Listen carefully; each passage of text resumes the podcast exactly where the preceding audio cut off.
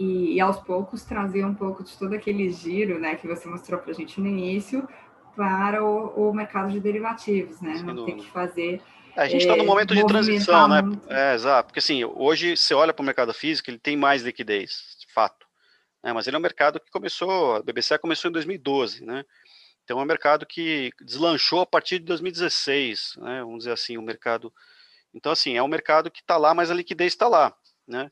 É, o que a gente precisa agora é fazer esse movimento de trazer um, uma parte dessa liquidez que está lá, não, não, vai acabar o mercado físico, óbvio, ele é super importante, a gente é, dá toda a importância para ele, mas uma parte dessa liquidez, naturalmente, por essas questões que eu comentei, menor, menor custo, então se você pegar é, comparativamente uma operação no mercado físico, qual que é o all-in cost, e comparar com o mercado de, de derivativo, a derivativo é mais barato do que o mercado físico.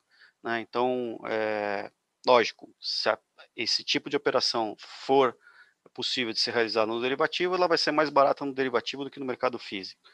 Então, a eficiência que a gente falou aqui, operacional, de não precisar emitir nota fiscal, é, tributação sobre a diferença, a gente já tem relatos de clientes falando da questão da liquidação, né, que na liquidação do derivativo é simples, você recebe da BBC, a BBC é agente de cálculo, então você recebe lá uma ficha de liquidação falando, olha, empresa A tem que pagar tanto para a empresa B, faz um TED, acabou a liquidação. O mercado físico ele é um, ele, ele tem um processo de liquidação é, operacional pesado. É, então, é, por si só essas diferenças elas elas são uh, suficientes, importantes para que exista uma uma parte né, de migração do mercado físico para o mercado derivativo.